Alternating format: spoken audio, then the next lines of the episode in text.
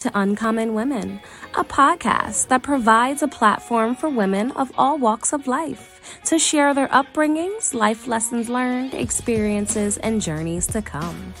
Uncommon Women speaks on topics that can relate to all women. We share, we listen, we laugh, we cry, and we empower each other to be the best uncommon woman that they can be. Ultimately, we are cultivating a global movement of women supporting women women supporting entrepreneurship, relationships, self love, and so much more. We inspire each other to make an impact on this world for the better. Be sure to like, share, and subscribe to Uncommon Women. Now, finally, grab a seat, get comfortable, and hear from your wonderful hosts, Chaniera and Jenni Lee. Hello, kings and queens. Thank you for tuning in to Uncommon Women. I'm Chaniera. And I'm Jenni Lee. And today we have an amazing guest speaker that's going to uh, come on today and share her amazing testimony. Uh, by the name of Karena. She's a U.S. Army veteran who's been married for over 17 years. Uh, she's going to actually join us today to show her, um, share her story of how she's battled infertility for over 10 years. And through the grace of God, she was able to be blessed with two miracle babies. Um, but we, before we get into her transition and her story today, uh, Karena, can you share a little bit about yourself and what, what things you like to do on your free time? So thank you guys so much, Janera and Jenni for having me. It's been a blessing and a privilege. Um, so just a brief history of me. I was born and raised in the Caribbean. Um, and so these days I, I love to travel and I love to meet new people. I love food, even though it might not look like it. I love food. um, and these days, because I am chasing two little babies, I don't get to do as much as I want to do, but I do train in uh, martial arts right now, which has been um, awesome. I will talk more about in my story. So that that's some stuff that happened caused me to start training martial arts, and so that's gone from fear, like I have to do this, to oh, this is fun. so yeah, that's kind of what I do. So, what is your favorite go-to uh, food? I am a smoothie person. Like I like everything. Okay. It's which is odd because as a kid, I didn't like any of my foods touching. And so now as an adult, the army kind of beat that out of you. And so now I'm like, put it on a plate, it's going to the same place. Okay. I'm just, I just yep. get something in. So anything that's fresh, I have a bunch of allergies that I've had to work through over the years. So these days I, I'm classified as a vegan, but I'm not like, you're gonna, you know, hate on you if you eat meat or anything. That's not the kind of person I am. I just eat that way because I feel mm. better I could do certain things at my age, and people are like, "You're what?" I'm like, mm-hmm. you know. So just anything that's fresh, any kind of fruits, vegetables, I am I'm there. And then every once in a while, I go off on the deep end and have some deep fried cassava, things like that. Mm, so. Okay, okay. So now, is your household vegan, or is it? Do you have to typically cook different meals for your husband and your children, or is so, everyone pretty much? No, um, so my husband went vegetarian two, three years ago. Okay. And I was shocked because my husband is a red meat, corn and potatoes kind of guy. And so oh, okay. for all those years, it was two meals in the house. And then two years ago, he two, three years ago, he's like, You're cooking your last turkey. And I'm like, What? Okay. you know, so I stuffed that last turkey. Um, and I haven't had to cook meat ever since. So I'm I'm shocked that he went that way and stayed that way. And then um, because of health issues, I went vegetarian at my first, and mm-hmm. then I mm-hmm. went completely vegan with my second, and I haven't looked back. Okay. Like i I went raw vegan to save my life. Mm-hmm. Then I went back to eating all the things, all meat and everything, just because why not? Meat tastes good. Um, but then I got sick again. you know, yeah, I got sick again. So I had to go back to what I knew worked. And um, I had to do a lot of cleansing and a lot, I had to do a lot of things. to get me where I am today. And so now mm-hmm. I'm just like, if you're not there, that's okay. Just love on who you see in the mirror. You know what I mean? It will come yes. if that's where you're supposed to go. You don't have to look like everybody else and do all the things that all the other people do. That's there's only one of you. Right. You yeah, know. That's right. Mm-hmm. Yeah. So before we get into, you know, marriage life and being married for 17 years and then now being a mom and juggle, juggling life, yeah. how was your life growing up? My life was was sweet and sour at the same time. Um, sweet because I grew up on an island. Um, we have great, beautiful weather. Everybody wants to go there and have vacation. Mm-hmm. But sour because um, when I was five years old, my mom left. And um, mm. after she left, she left me and my brother just like a few days after my fifth birthday. And life just went really bad. I still have memories from when my dad used to beat my mom and when I talked to them, they were like, You're like two or three years old. How do you remember? Who told you? And I'm like, Nobody told me. I just have these memories mm. that just keep popping up. And so I would ask them, and they told me separately that this is what was going on and things like that. So it was sort of bitter because after my mom left, my dad had all I had all these step monsters. And I had one mm. amazing stepmother that was she took up for us kids and she believed in us but my dad got rid of her quickly after that you know so mm. i went mm. from i just like to say that i was dragged up because i wow. went from house to house all over and i have different things and different people who made an impact on my life and mm. i credit it all to god because in hindsight i don't know how i'm still alive i don't know why i feel like I tell people if you live in America, you live in you're living prosperity. Um, mm-hmm. If you have a house that I grew up in a um, dirt floors, tin roof, and wooden sides, and if you have anything outside of that, you live in a mansion.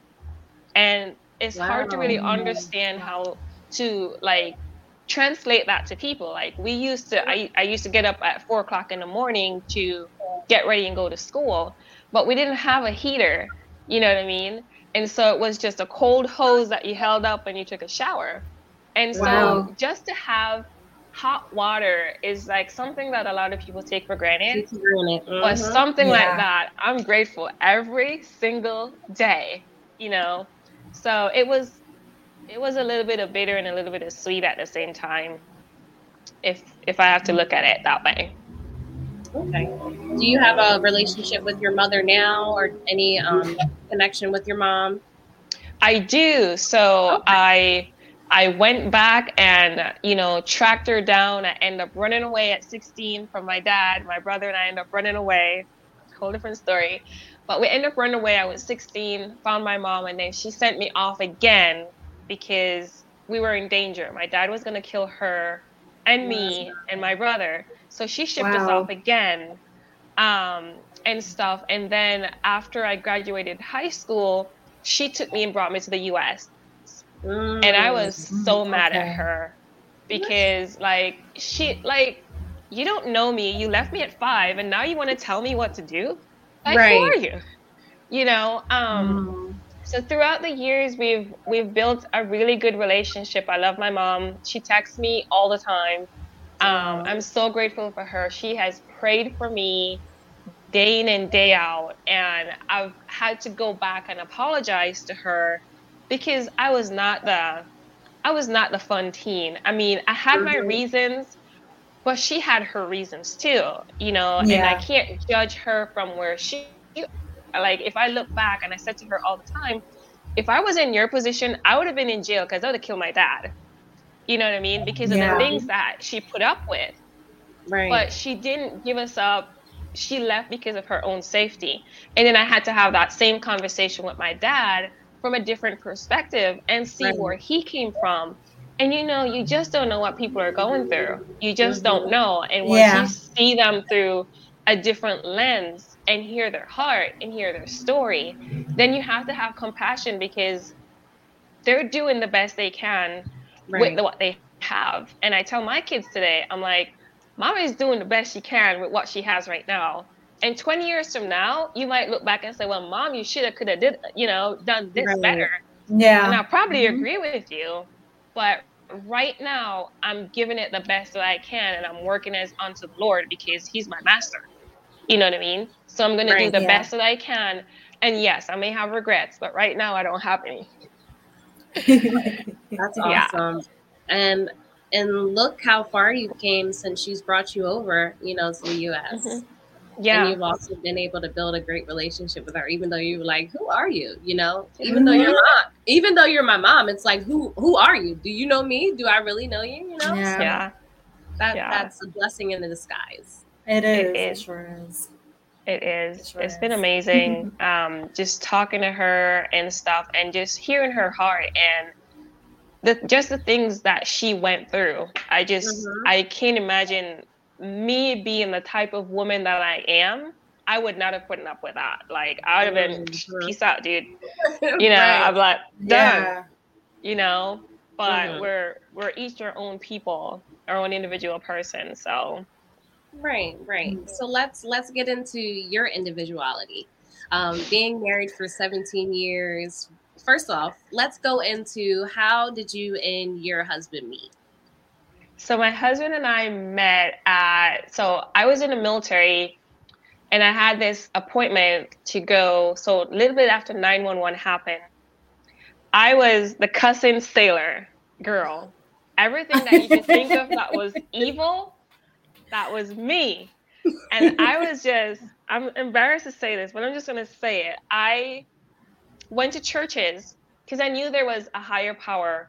My dad was a witch doctor I grew mm-hmm. up in that world. I knew about it, mm-hmm. but it didn't it didn't fill the holes and voids that I had. I tried all the things. I was dedicated to demons, the whole nine yard, mm-hmm. and nothing worked. And I knew that, but I was like, let me try going to church. And so I was in Asia when I tried going to church. Asian people are amazing because they'll just love the pants off of you.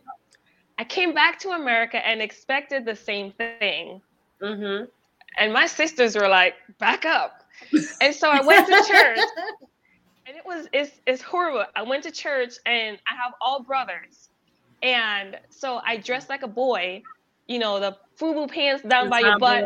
Yep. Mm-hmm. Yeah, that was me. and they kindly they kindly escorted me to the back of the church. And I'm like, I ain't coming back. So I went again to a different church, this time to the other, and I looked like a hoochie mama. Everything tight, you know, form fitting. They kindly escorted me to the back of the church again. And so wow. I made one last ditch effort to go to a different church. This time I was dressed in a nice suit and um, my arms were out because I love, mm-hmm. I used to weight lift. My arms were out from being in the military. I'm proud of my arms, my feet. Mm-hmm and they escorted me out again and said, You can't have your arms out. What? And so I left the church and I'm like, you know what, God, if you want me, come find me because I'm done with you and I'm, I'm done with your people. Well, soon after that, a lady came to me. We're still friends today. And she says, and she gives me the whole speech, and I thought I was in trouble. But long story short, she invited me to her church. And after she invited me to her church, I became a believer. And from there, she prayed with me that God would have his way. And a few months after that, I was either going to Afghanistan or I was mm-hmm. going to Puerto Rico or I was going to New York. And the place in New York that I was going to, I had it, it wasn't even on the map. I ended up in New York, and through going to New York, I met my husband. Upstate mm-hmm. New York, mm-hmm. really oh, okay. close to Toronto, Right. Way, way up where there are more cows than people. it's not even there. really New York, right? way, way Yeah, way, yeah, way, yeah, way near the mountains. Okay. Right. Yeah. Yeah. That, that part. Um, so from going there, I immediately I went the church I got saved in. The pastor was a um, a drug lord and he got saved out of that. So he was really hard on us singles and things like that, making sure you know how to handle your money, making sure you're taking care of your mm-hmm. body, making sure you're reading your Bible from cover to cover, making sure you're fasting. All these things he went into. And he and his wife said to me, You are not, you're still a babe. So when you go and look for a church, look for XYZ and ABC. And so I wrote this stuff down and went looking And the church that had all the things that he told me about was the same church I met my husband in. And so the oh, wow. first day, the first day he saw me, he knew I was going to be his wife. And I said to him, I'm so glad you were a man of oh, wisdom wow. because had you come and tell me that, I'd have laughed so hard at you, right? he waited patiently. He did tell somebody, but he waited patiently. And so he finally asked me out on a whitewater rafting trip. And um oh. and after that, I just didn't think it was serious because I didn't grow up with racial discrimination. I don't know mm-hmm. anything about that until I came to the US. My husband is Caucasian. And so my friends in the South said, you know, if you go and you give up on your people, don't bother mm. talking to us. And I didn't know what wow. that meant until wow. engagement mm-hmm. pictures came around. And I sent all these engagement pictures with somebody from a different pigmentation. And my mm-hmm. friends were like, peace out. We see you, but peace wow. out. And so I didn't know that. You know what I mean? Yeah. I thought once, if I tell you I'm your friend, I'm going to die trying. Yeah, exactly. I mean? So that's how that kind of happened. So I went and um, ended up, I it kind of threw me for a loop for a while because I'm like, well, I don't really know who I am, and I I'm I think this is a person that God says to be my husband, you know, and I did all the things like putting out the fleece like Gideon did, and you know, if it's this one, then send this, and if it's not, you know, I did all these things because I didn't grow up in a church. I didn't I didn't know what it meant or what it felt like to be a girl, to be a lady, to be mm-hmm. a wife material. Mm-hmm. I'm still learning yeah. a wife material part, right? 17 years in, you wife Seven? material. I'm still yes, learning. I agree. Mm-hmm. So that's kind of how we met. Um, and he's he's been he's I like to tell people he's my Boaz because I Aww. I just I'm so grateful to be married to him. So grateful. That's amazing. Don't let me cry. Oh, get the tissues. We gotta get some tissues virtually. we gotta like drop them down or something. I don't know. Look into that. That's funny. Yeah. Anyways, yeah. So we've been married um 17 years now, 17 plus years now. Um, and it's been amazing. He's been, if I could go back again, I would remarry him again. Mm. Mm, that's so good. Yes. That's so good. So during your marriage, uh, how did uh, you come about wanting to have to start a family and want children? My husband, my now husband, said to me, I just had a brief conversation with my daughter today because I'm trying to explain to her how God has a plan and a purpose for you long before he long before you make the decision to accept him as your Lord and Savior. He has a plan and a purpose for you. Yes. And I said to her, when daddy met mama, he said, after he asked me to marry him, he says, We're gonna have a daughter. And I said, No, we're going to have a son. He says, No, we're going to have a daughter first. And when we have our daughter, we're going to do this, we're going to do that. She's going to learn to do this and do that. And I said, This was long before you were born. And I mm-hmm. said, part of those things was we wanted her to learn certain things hands on instead of just learning in the classroom. And I said, Look at it now.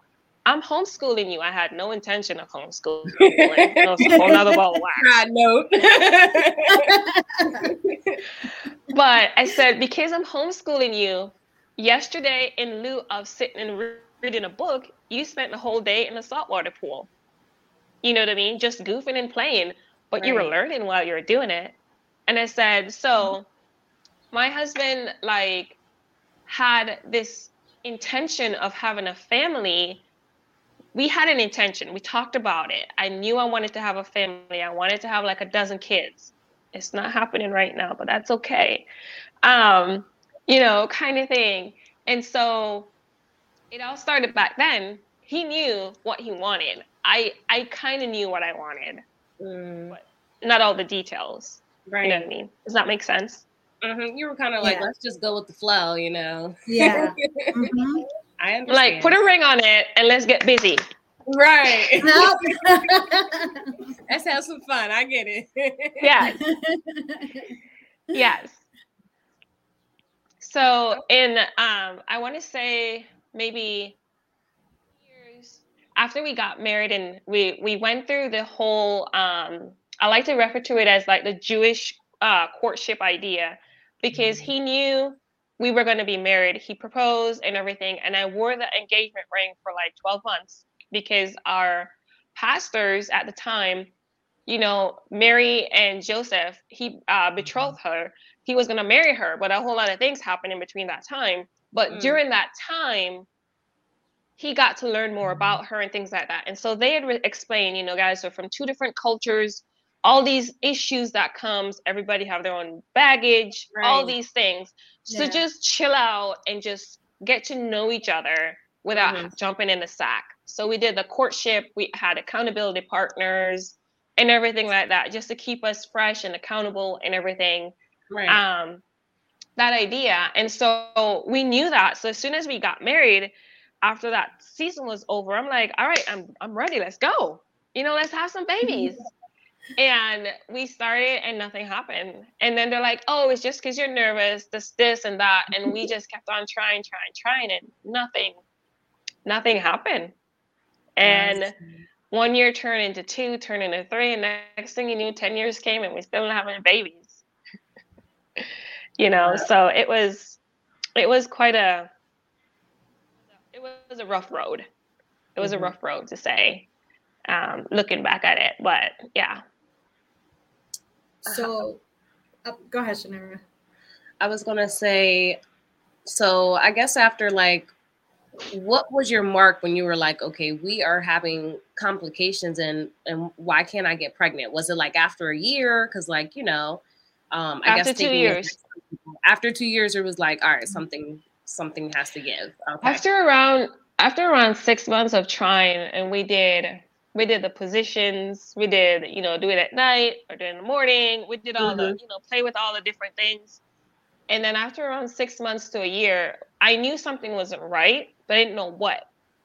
After two years of seriously going to town, making sure, and nothing, I was like, man, something is really off. But my husband, mm-hmm. he was like, we're fine. God's going to give us a baby. And I'm looking at him like, what's wrong with you? You know, I thought you wanted to have a family. And he's like, God's going to give us a baby. And years into it, he stuck with he stuck with his story. I got frustrated. I'm like, I think it's you. Start blame the blame game started coming. I did. I did. I started a blame game. Um turned out it was both of us. We went we went to all these doctors. So I went to doctors in Kentucky, in Washington State, in Pennsylvania, mm-hmm. in New York. I was shopping and wow. doing and going all the places. I was doing all the vitamins. I was tracking your cycle. I was going in the Bible and doing the prayers. I was doing all the things. You know what I mean? And so it it just wasn't happening. And I was asking God, like, well, what's wrong with me? What am I doing wrong? Is there something that I just didn't repent of? Did, what's going on? You know what right. I mean? Um, and so the whole time, my husband was like, just relax. God's going to give us a baby. And I went to church and stuff, and people would prophesy to me to the he's part so where I start I like saying, him. like, huh? yeah. I he's so patient. I like him. and he was, just, and he was just believing it. He was just claiming was. it. Right, it. right. He was, and I just like, can you just at least get upset with me? Just feel my heart here, like, get upset with me, get mad, like, you know, get mad with me at God about this you know, people prophesy to me, prophesy to us, oh, you're gonna have a boy or you're gonna have a girl. I'm like, which one is it? Now you guys are lying. Just mm-hmm. shut up about it. Just be done. You yeah. know what I mean? And he was just like, God's gonna give us a baby. God's gonna, and I'm like, can you just get upset? And he was like, no, God's gonna give us a baby. I'm like, when? I don't know, but God's gonna give us a baby. People are asking us now because you get to that point where, well, when are you gonna have a baby? When are you gonna mm-hmm. have a mm-hmm. baby? to the point mm-hmm. where people start looking at you sideways, like, mm-hmm, they're struggling with infertility. I'm not even going to bother asking them. You know, and so you start feeling, and then all of your friends start getting knocked up. Baby number one, baby number two, baby number, and you're like, seriously? Mm-hmm. And then for us, another part was my uh, husband and I. Uh, my husband was a youth pastor, and so we had kids that would just come to our house, and they start getting knocked up, and I'm like, so you're going to bless the people that aren't even married and living according to your laws, and you're going to bless them, but you're not going to bless me. I waited. I did all the things that you told me to do, and you. I got really upset with God. Mm-hmm. I got Mm. really, really upset because I couldn't understand why. Mm-hmm. You know what I mean? I couldn't, I got to a part where I was happy for all my friends. Then I got bitter with all my friends Mm. because I couldn't, I couldn't see it. I couldn't process it. And then I had to get happy again with all my friends after I Mm. started understand God's timing and the healing process and things that needed to happen. You know what I mean? So it was just, oof. a lot of emotions, I'm sure, definitely a lot of emotions. With him Yes. being so positive and you know, you you being angry, you're like, why you so why you so happy? I, I you know, did did it put any strain on your marriage during that process? he wouldn't let it happen. My mm, husband wouldn't let it happen. That's so good. He, my husband is a guy like this. If he he is stubborn in his own right, like, and I'm gonna say this and let me let me qualify that. A man needs to be a man, and they don't always need to agree with us. They're that like in my house, my husband is the head of the house. Right. And somebody said to me the other day, but doesn't he boss you around? No, I let my voice be heard. And then at the end of the day, he makes a decision. If Right. somebody gonna get bitch Yes. slapped, it's not gonna be me. God's gonna take care of him, but he's also gonna honor me as the wife. You know what I Mhm. mean? And so when they say stuff like that, I'm just like, my husband just wouldn't let he set the tone for our house and he wouldn't budge and he Mm. stood firm on what he believed in and i'm just like i i don't i don't get it and he said this is not the first thing that he's done that with um Mm. so he has a track record with me for doing stuff like this but i was i was emotionally this was so bad that i mean when you first met me and my friends noticed this about me when my husband first met me i was like the prima donna dressed to the hilt like always locked and loaded looking for you know Uh-huh. just Right. everything and the whole process took a toll on me i didn't know who i was anymore i just Mm. I didn't look right. I didn't dress the way I felt. I just I look I didn't look appealing. I didn't look the way I felt. I didn't feel yourself. I got Wow. lost. I just did. Um and it's taken years to regain that and I'm still regaining that because I put all of my identity into having kids Mhm. and I couldn't separate the two.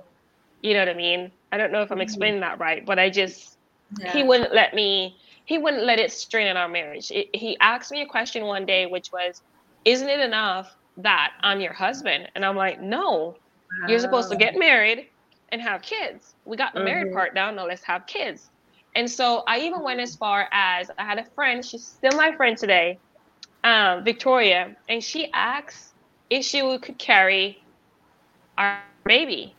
Oh, okay. like you would be a surrogate? Like yeah i would do that for you guys. I love you guys so much. And i'm like no you know what i mean? So the reason i said no was because she had her own things going on. And so every time Mhm. she got pregnant she was near death Wow. you know what I mean? She ended up with cancer and some other different things that was going on. And so I said to her, I love you enough that I cannot put my baby in front of your life. You know what I mean? Mm-hmm. We could adopt. And we did try the adoption thing and almost 10 adopt failed adoptions later. Still no baby. Yeah. Wow. Still no baby. And after the last one, she came to me and she says, I think I could do this until I'm 38. I'm going to be 38 XYZ time. I'm still willing to carry you guys' baby. Oh, you know, she was still and- willing. She was Mhm. still willing. That girl loves me. Like, she loves us. And she went ahead and had her own child. And after she had her own child successfully, and she almost died, she still came back and she says, Karena, I will still have you and your husband's baby. And I'm like, mm-hmm. I can't put you through that. Wow. I saw all the things you went through to have your own daughter. I right. can't put you through that and feel good about myself.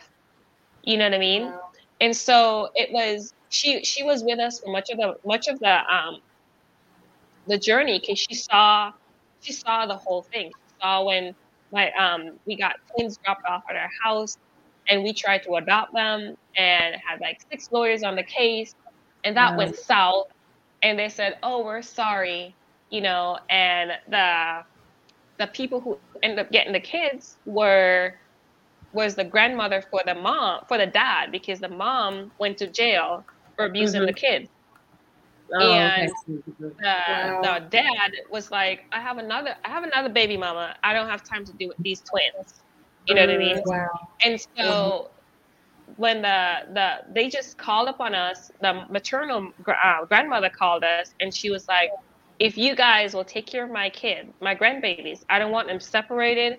I don't want them in the system. The only thing that I ask is that they know who I am." And I said, mm-hmm. "Mom."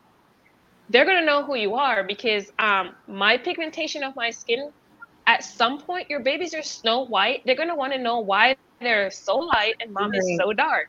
I said, mm-hmm. please come because this is part of their identity that they're going to want to know. They're going to ask. At some point, yeah. they're going to want to know.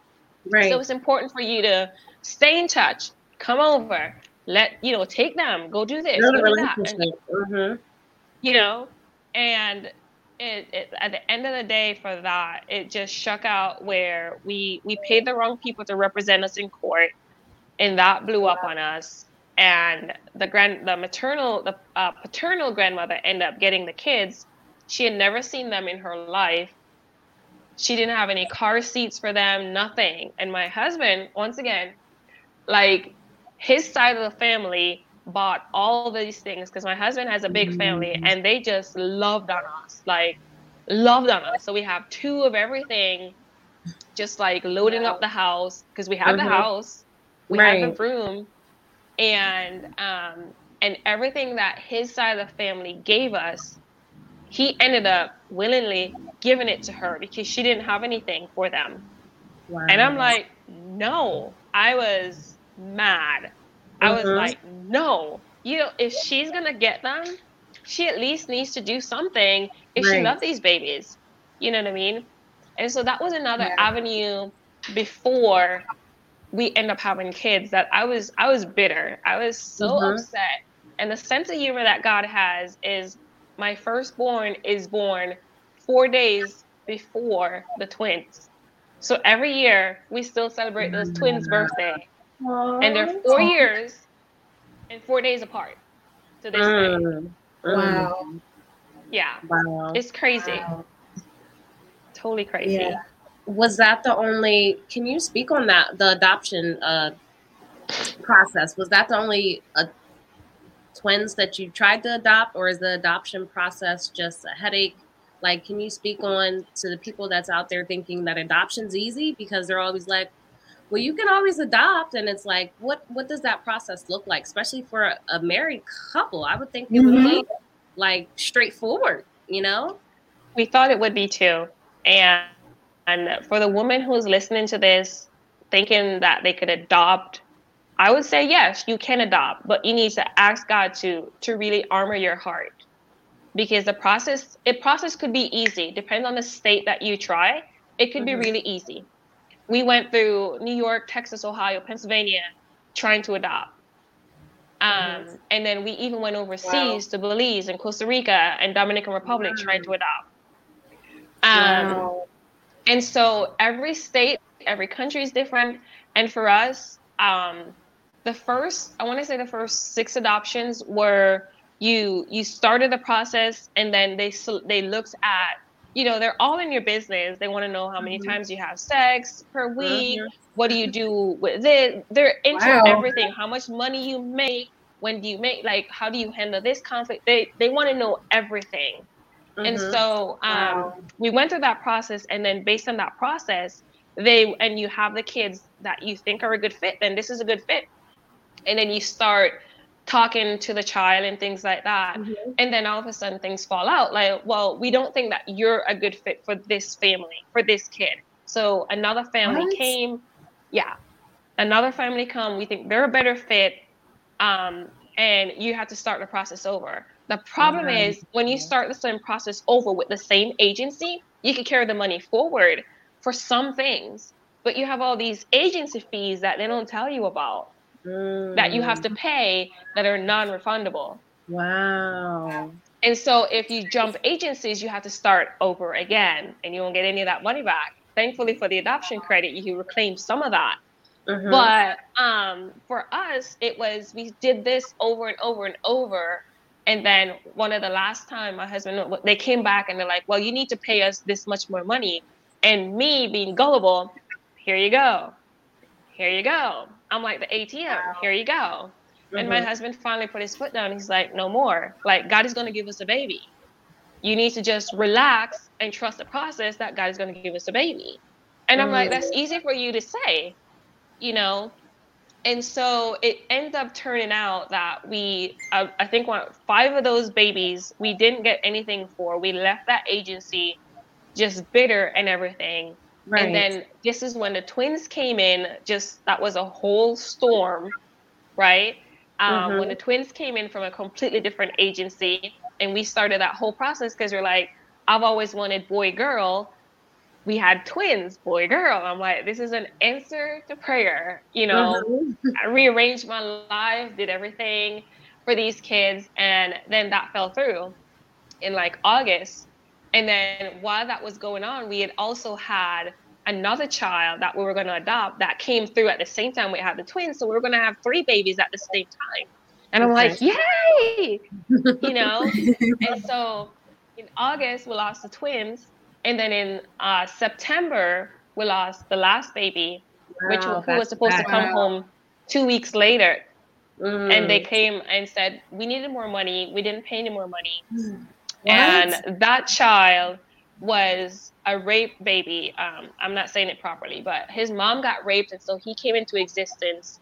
And mom didn't take care of him. He was two, and he mm-hmm. didn't do anything. He did. He had no psychological, no nothing, right. nothing. But he didn't have the human touch that a normal child is supposed to have. Right. So he wasn't developing like he's supposed to. Okay. Um, mm. And so two weeks after, like a month and two weeks after we lost the twins, we lost that baby. And my husband is like, I'm done. Mm. Like, I get you. I should have listened. You know, thousands of dollars later, I stand corrected. I should have listened. Mm. Um, and we, we ended up with no babies.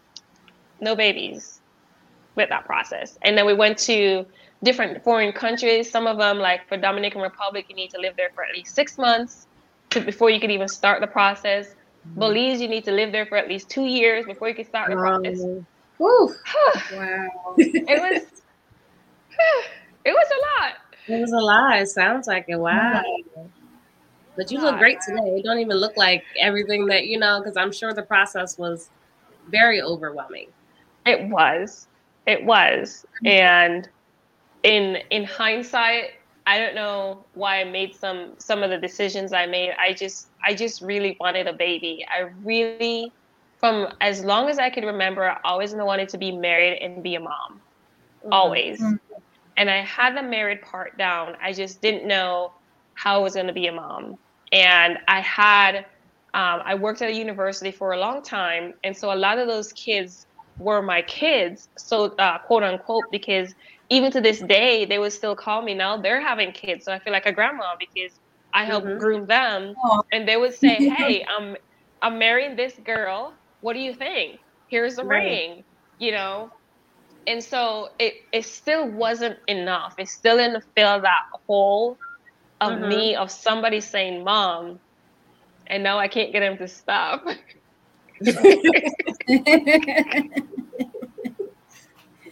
no more quiet time in the bathrooms. right? yeah. So after that whole transition with the adoption not coming through and you know all the complications and everything, so where did the process start? Uh, did you guys decide to, all right, well, we're going to start uh, trying to get pregnant again, or or did it just just happen? So, in the whole time that was happening, my husband and I are major advocates for getting kids out of the sex trade. And okay. so, in that whole time that that was happening, we were doing mission trips, helping kids wherever we can, doing certain mm-hmm. things to help underprivileged kids. And he had some stuff going on at his work. I had stuff going on at my work. Long story short, he got transferred to Texas. Okay. And so when he got transferred to Texas, I was like, this is a fresh start.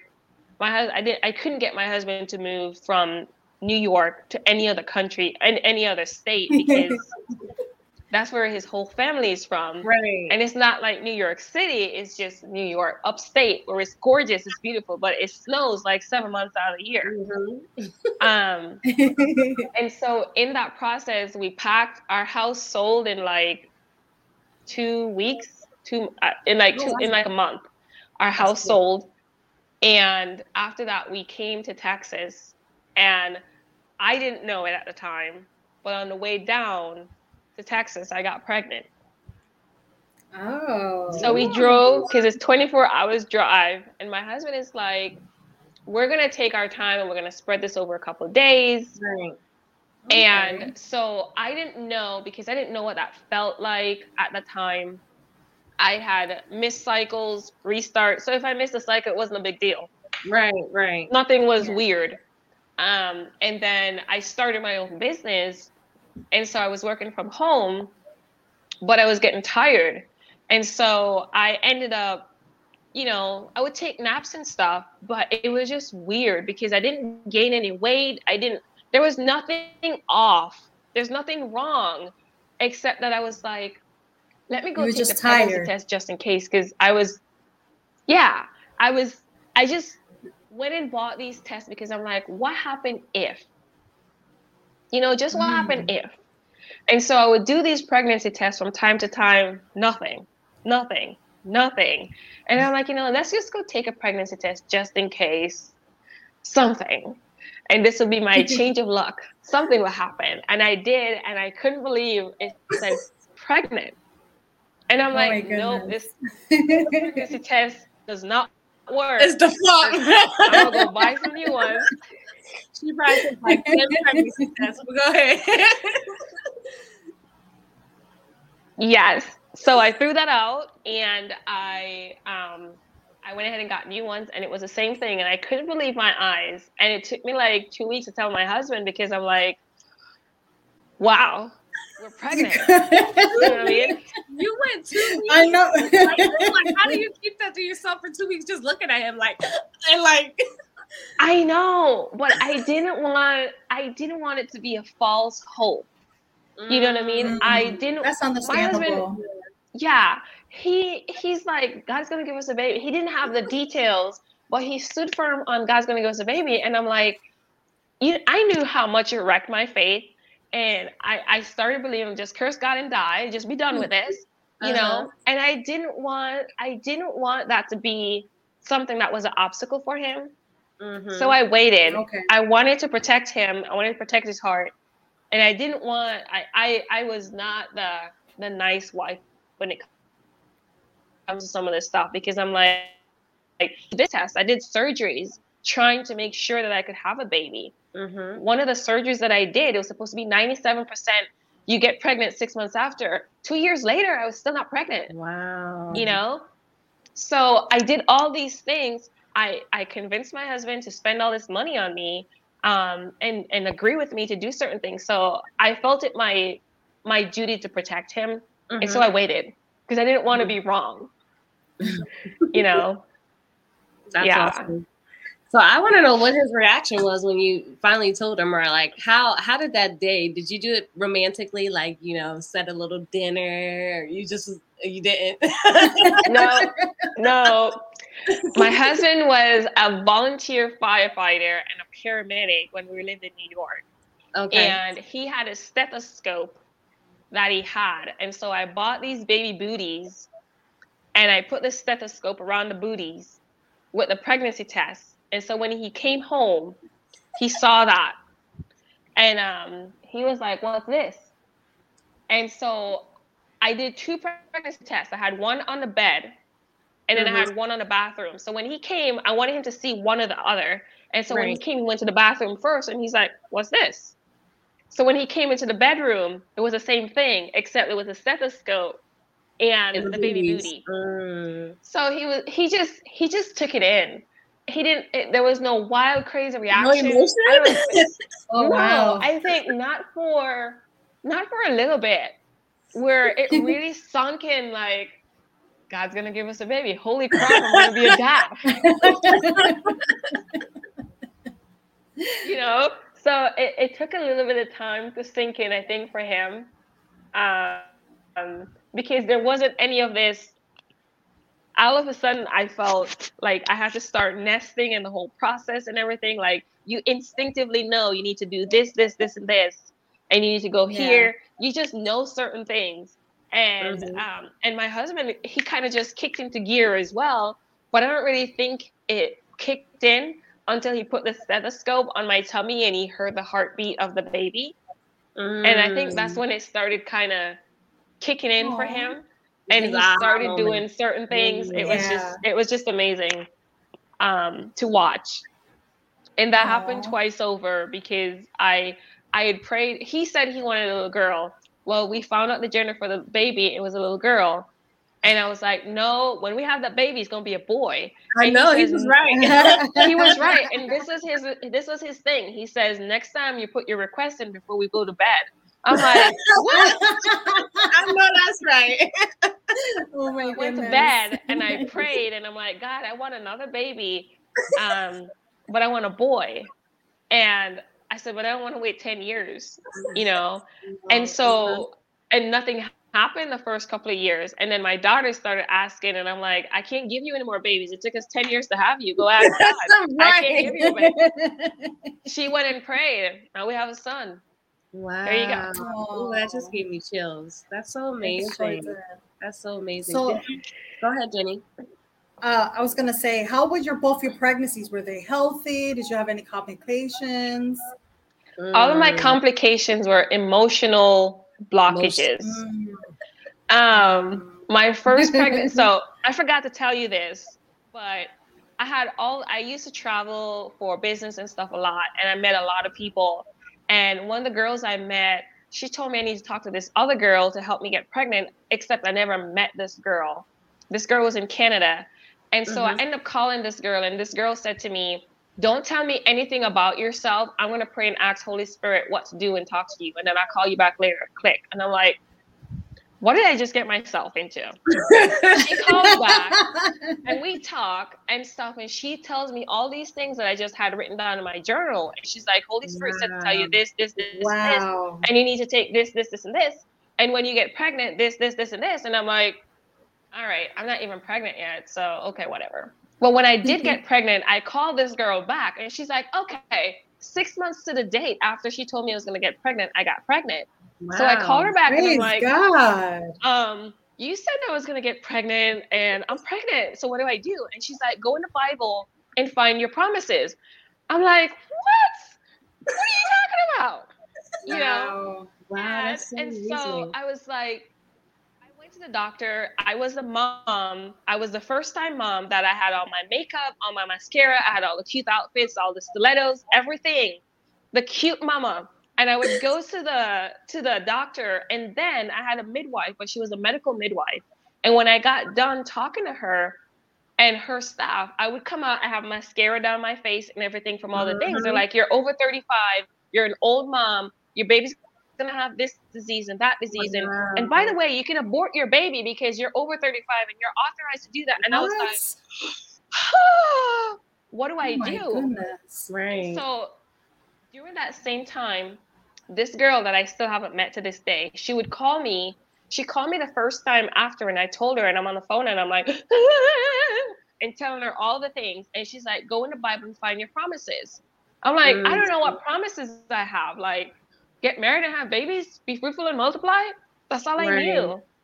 And so she's like, When is your next appointment? I told her, She's like, Okay, good. I'm going to pray and ask God for wisdom for you. And so every time, because I didn't know this girl, I still don't know this lady.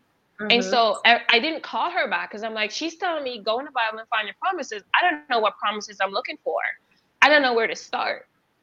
And so I didn't call her back. She called me. So every time I went to the doctor and came back, I was crying, end up calling my husband and stuff. And she would call me and says, have faith, look up this scripture, look up that scripture. And I was wow. like, so that got me through my first pregnancy. Well, the sec and the, the everything else was a breeze. Everything, like everything else was a breeze. And then I had my second, I got pregnant with my second baby and we moved to Dallas. Okay. And of course, I am over 35 again. Mm-hmm. And I mm-hmm. hired a midwifery staff that have five star ratings. And I went through all of the midwives, except one of them says, you know, your baby's gonna, your son is gonna be mentally retarded because you're over 35 and this and this and this and this. And I says, well, um, are you seeing something on the scan that I don't know about? And she's like, no, we just know based on medical history and blah, blah, blah, blah, blah, blah, blah, that you're going to be, you know, deformed. And then, of course, I was vegan, still is and I've been eating gluten free since 2005. And she's like, and your diet is all messed up. Your your your son is gonna be MR. And so I kind of listened to wow. her because I'm wow. like, they have a checklist they have to go through. I'm gonna respect you to do your job. Okay, good.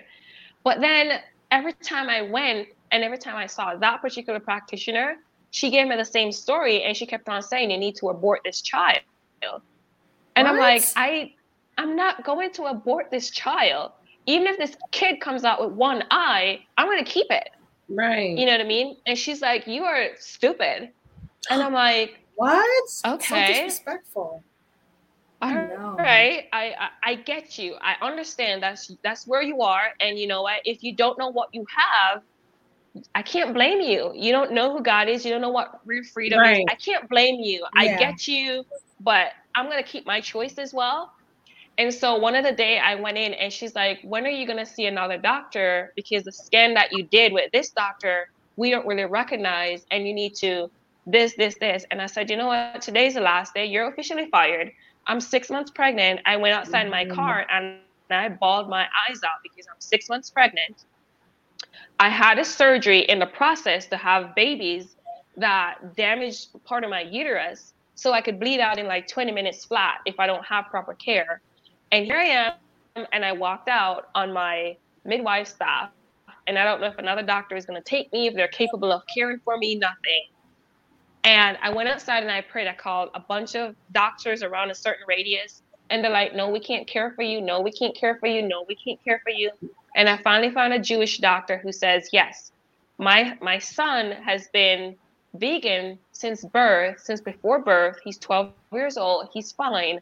I totally understand. I just need to see the supplements that you're taking, blah, blah, blah, blah, blah, blah. And he delivered my baby. And I am so oh, grateful. so, so wow. grateful. So all of my complications were, you know, were emotional and I feel like spiritual because doctors wanted me to abort both of my babies. That's they so wanted me to do certain things like take certain vaccines that I was like, this is no, you know, that goes against my religious preference and things like mm-hmm. that. And I'm like, th- th- if you're if you're like that, then fine, you know, you live by your convictions. But these are my convictions. Please respect them. Right. You know what I mean? And so it was nothing physical. Everything was good. It was so mm-hmm. good. Breastfeeding was amazing. Mm. Everything was perfect I couldn't ask for anything better. Wow. And then after I nursed my babies, I gained 15 pounds with my first baby, dropped the weight after, 20 pounds with my second baby, dropped the weight after. And except when I had my son, one of my nursing staff said to me, um, We're going to have to do some different things. Your baby's going to die because he has this, this, and this, and this. And I said, What are you looking at? And she's like, Well, you're normally a boy is supposed to be seven to 10 pounds. Your baby is like six pounds. He's a small boy. I'm like, Yeah, but I'm a small girl. Right. And yeah. so I ended up having her relieve because I'm like, you know, there comes a point where you have to put your foot down, and I'm like, Mm-hmm. Yep. I'm not going to deal with this a second time. Just not That's going to. great. So, yeah. But everything apart from that was picture perfect. Just That's picture awesome. perfect. That's amazing.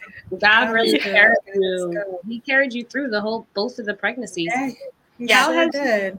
How has your faith changed since you know not not only having one but two children? I I feel like I am I consider myself right now a babe in Christ Oh. because all the things that I thought I knew, it they t- tested me and I crumbled. Um, but at the same time, I do know God to be faithful. You know what I mean? yeah. And I do know, like what Jeremiah 29 11 says, where I know the plans I have for you. Yeah. And so for me, looking at that, especially with all the things that are going on today, I'm just like, oh my gosh, if I didn't believe that there was a God then, I believe there's a God now because all the things that He has said to me when I went into scripture, find His word, brought His word back to Him, His timing is not my timing. You know what I mean? And He somehow takes all that mess and all Mhm. my poor attitude and make it into something beautiful. and I'm just Mhm. like, God, God, forgive me. You know what I mean? So, long and short is, I consider myself still a babe. I'm still learning, but I'm grateful that I have my faith because I think that's part of what helped me to become the person I am today. And also Mm. now to share that with other moms who are going through infertility. Like they just radiate, they have some kind of something above their head. And I, I just know. And it's something hard for them and they don't know. And not all of my mama friends end up having babies. Like I have one that's due in 12 days. She struggled with two years to have babies. And I was instantly able to say, go and look this up, this up, this up, and lay down and lay off your husband and stop beating him out emotionally. Mhm. You know, just let the man be himself. Mhm. All the things that I failed at doing. But thank God my husband was like, he took his foot. God's gonna give us a baby. God's gonna give us what? God's gonna give us a baby. Uh-huh. You know. His faith. His faith His faith was powerful. Yeah, his faith. His faith is like he knew. He just He Yeah. knew. He was like, "Girl, bye. God's gonna give us a baby." yeah. Yeah. so awesome. That is. That was so amazing. Yeah. That's amazing. Thank you guys. But it's been it's been amazing. I'm grateful. Now I get to with change of circumstances uh, and things like that, we end up taking our oldest out of school. And so now I homeschool, which is opening up a whole nother realm of stuff. And you know what? It's been it's been hard. Like hard because the uh, society says one thing and then to raise up a child Mhm. in the way they should go you know what i mean Yeah. and working on Mhm. top of that and being a wife on top of that and being a housewife on top of that it's like you know you have to prioritize at the end of the day i always tell uh, wives i'm like god is your first priority and then your husband you need to take care of this relationship before you take care of that relationship else this Mhm. relationship is not Yep. going to work you know what i Yep. mean and so it's something that i have to work on myself because otherwise i'll turn into a beast you know in short order so it's it's constantly working on that working on yourself you can't fix other Mhm. people you can't change them you just got to work on you Right. And during the process, give yourself some grace. You know, Yes. yes. parenting doesn't come with a manual. You know, this is a No, it does time not. For you. And you know, the way that you were raised and brought up, and eh, you know, your life was different versus Yeah. obviously Yeah, what you're what you're doing now, and you know, breaking the chains and molding your children to have you know a better life with you and your husband. So give yourself some grace. You know, thank you Yeah, i definitely. receive that yes, mother motherhood is not easy, but no, it's not. best that we can. Mm-hmm. That's that's the great thing about it. We do the best, and we both learn in the process. You Mhm. know, yes Mhm, being a parent and with the child, you learn as you go. mhm. Um, Yeah. And with that being said, what advice can you provide to women who are struggling with um, infertil- infertility issues and something that can go with them so that they can, you know, have some type of courage to not give up? Um, so I would say develop a culture of edification um, in their household, meaning edify their husband, right? Mm-hmm. But edify themselves. Because in this process, I literally took Karena and I brought her to the corner and I just beat the tar out of her because she wasn't able to provide and produce a child. When society says you're supposed to pop out 10 babies right now, get on it. You know what I mean?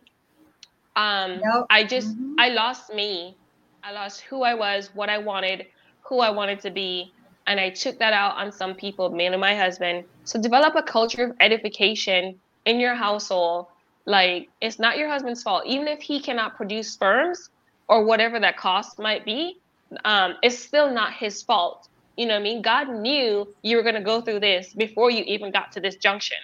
Mm-hmm. You know what I mean? So develop yeah. a culture of edification and go and find your promises. And your promises don't just let, um, stop with having babies.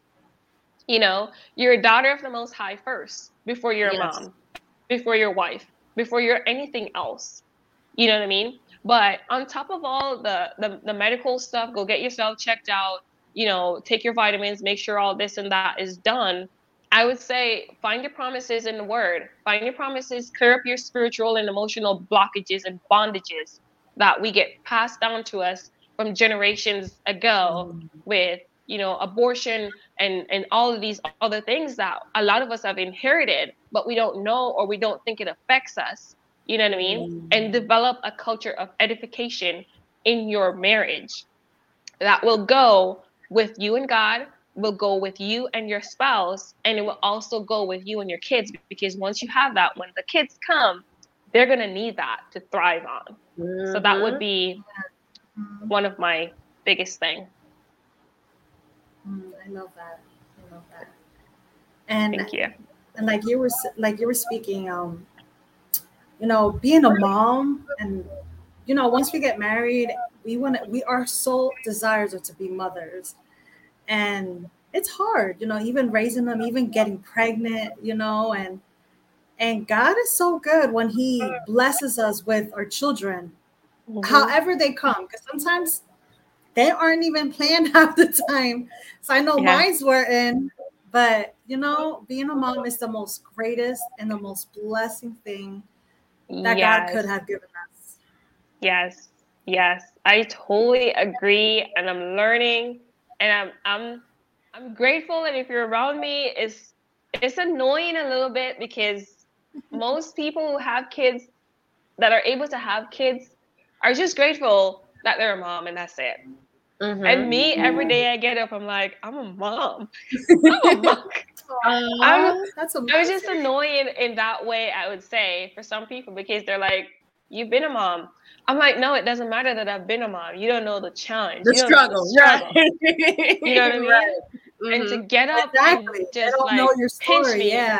Mm-hmm. Exactly. And so I'm just, I just be grateful, and you know, just I don't know. I'm really grateful. I'm I'm so grateful to be a mom. So grateful. All right, now I'm gonna cry. Don't cry. No. Tissue. tissue. Um, and God just continues to use it to to build me up, and you know, it's it's amazing. It's amazing. I didn't think that I would be on the flip side of this to be able to share with people and just encourage them and just say, even if God doesn't give you a baby, will you still love Him? Mm. Will you mm. still choose to be you? Mm-hmm. Will you still walk out your calling? And your baby might not be a biological child. It might be uh, an adopted child. It might be a surrogate baby. It might be somebody who calls you mom, but you you have no other attachments to them. You know what I mean? And I'm grateful that I could walk. I've walked a lot of those roads, and I know the heartache that it comes with all of those. You know what I mean? But at the same time, there are a lot of rewards that comes with all of those. To be able to say, "Hey, Mrs. B, here's my baby," you know what I mean? and here's my husband or here's my wife that that gives you a sense of accomplishment because you're helping another person become better in their own life or asking them the question asking that tough question is well one of the tough questions like well what do you want with my girl you know what do you want with my boy how is right. you how how are you um going to be his wife what do you bring to the table you know what i mean and so mm-hmm. it's it's more a sense of living living at a higher altitude than most people and learning to get past selfishness is the best way I could say it. Learning to get past selfishness is the best way. Yeah. And it's a process. It's a it's a process.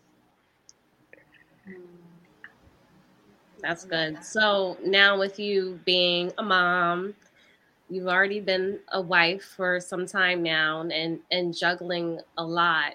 Can you share what you do outside of being a mom, your business and how you're actually helping others? Yeah, so I started a business when my oldest, before my oldest came around, and then I dropped off because I couldn't figure out how to balance both. And then I had some great opportunities that dropped off because I, I, I didn't know like when I mentioned earlier, that whole process I lost myself.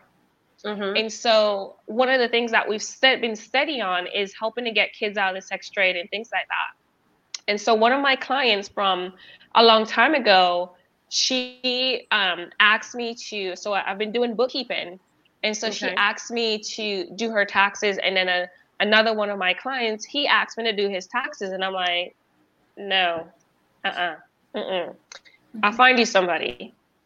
Um, and so, long story short, that comes around with everything and how everything is going. We I try and teach my kids like the life that you live right now is very privileged. So we need to give as much as we possibly can. It doesn't right. matter that you don't have the latest toys, and you need to give. Learn how to give. If you can't give a dollar out of ten, you're not going to give a million dollars out of ten million. It's just not going to happen, right? So just mm-hmm. learn to mm-hmm. give. So I've been sharing some of that with her, and she says to me, "Well, why are we only doing X, Y, Z amount of boxes for kids? Why don't we do this much more?" And I says, "Well, mom can only afford this right now. And she says to me, Well, don't you say God will provide? So why aren't you letting him provide? Hello. And so that kind of humbled me. oh, wow. Because um, God had already sent me the clients. God had already sent me the clients. And I said no. And uh, I had to go back and humble myself and said, I said no, I'll do, I'll, I'll do it. Just give me a little bit of time. So now I've been able to incorporate tax preparation into my mm-hmm. bookkeeping. So now I'm doing bookkeeping and taxes to help out coaches and consultants. Um, yeah. So nice. it's it's a whole process. But you're doing it though. This is where the grace comes into place. yes. Yeah. I'm doing yes. it. it, it and really I t- I'm like open with my clients and I'm like, you know, I homeschool, so you might not get a response right away but I mm-hmm. do my best. And I tell my clients, when I work for you, I don't work for you. I work as unto the Lord. So mm-hmm. it behooves me to do a good job with your books because if I don't, I'm going to get slapped by the IRS and then slapped by my God up in heaven. So mm-hmm. I need to do good. Yep. You know what I mean? Mm-hmm. So it's it's been it's been a juggle. It's I'm very strict with my time because I only have a little bit of it, and the kids are growing fast. Um, but the business has been a pleasure as well and an honor to do because I get to help people like for some reason seeing where people are losing money some people just don't get it and I, it's right there uh, right there. And they're like huh? what are you talking about? You're the specialist so, well, I, I, I originally didn't think much of it. I thought everybody knew this kind of thing. I just I just thought it was normal for everybody. Mm-hmm. And I'm mm-hmm. realizing that's not the case. So I am learning to humble myself and get with it. So yes, it's been a challenge, but it's been it's been good because I've been able to homeschool the kids and do mm. certain things with them while being able to help get kids out of the right. sex trade and help feed the orphans and things like that with my business. So and it also helps me to get to where I'm not talking toddler or baby all day long either. I could yeah. yeah. You're still having some adult interaction. Right, yes. right. Yes. Yes. right there. Yes. Yes. So awesome. it's been a blessing. So, so are you accepting clients? Where can we find your information in case someone is interested in looking for um, some accounting business for their their business? So I have a website, karinaburgess.com, my first last name. And they could find me there, but they could also find me for day to day things on Instagram at Karena Burgess. And also on my Facebook page, Karena Burgess Biz. Dot, um, Facebook.com, mm-hmm. Karena Burgess Biz.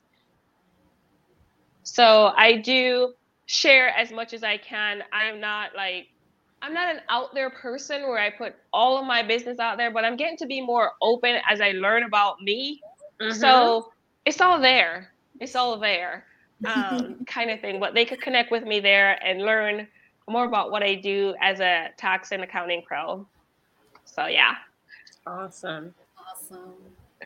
That's great. Thank you so much, Karena, for speaking on your amazing testimony. And I, I hope we had some women um, listened in and able to relate and then just keep their hope, you know, because there's always victory in the end of everything. And yes. thank you again for sharing your story. And we have one question we ask all our um, guest speaker. What makes you uncommon? I don't give up. I don't give up. Okay. Um, I think that makes me uncommon. I don't know when to quit, as the little bunny was saying in Zootopia. Some people just don't know when to quit. I just don't know when to quit. All right. If there is, I'm, I feel like I'm like water. If there is, as long as I'm alive, there's a way. I just have to re strategize to find the way. Mm. So I don't quit. I might be slower than most. That's okay. But I just don't know when to quit. Mm. That's amazing. That's so great. I mean, no one, no one should ever give up, no matter how hard it gets at all. Thank you so much. Thank you guys for having me. I appreciate it. Yes. Thank oh, you. it was an honor. Thank you. Let me see if we have any questions. Just some comments. Um, people loving your story. Thank you so much for that. You can tell she has children because she gave the example from Zootopia. You're such a mom. Look at you. You didn't even notice it. I noticed. but um, no, we don't have any, any questions. Just thank you so much. Go ahead, Jenni. Thank you, um, Karena, again, and thank you for our audience for tuning in this evening. Um, make sure you check out our self love apparel at www.uncommonwomen.net. Oh, make sure you check out our YouTube channel at Uncommon Women Podcast. Make sure you like and subscribe. Also, for the month of August, uh, I will be speak. Uh, I will have someone coming on and speaking on uh, breast uh, breastfeeding, on bringing awareness to that. She is an advocate. Um, she's going to speak on her story, her experience, and she's such an amazing um, woman. Uh, make sure you come out and check us out on Instagram Live at uh, August 8th at 7 p.m. Central on Instagram Live. And I'm still looking for uh, awarenesses for the month of October and November. Um, make sure you contact me or if you want to connect with me at Uncommon Women, Uncommon Three Women at gmail.com. Again, I'm going to repeat that Uncommon, Uncommon, Uncommon Three Women at gmail.com. Apologize about that. And once again, make sure you check us out next Thursday we also have another testimony and a great guest speaker uh, next Thursday at 8 p.m. And everyone, stay uncommon. Bye. Bye.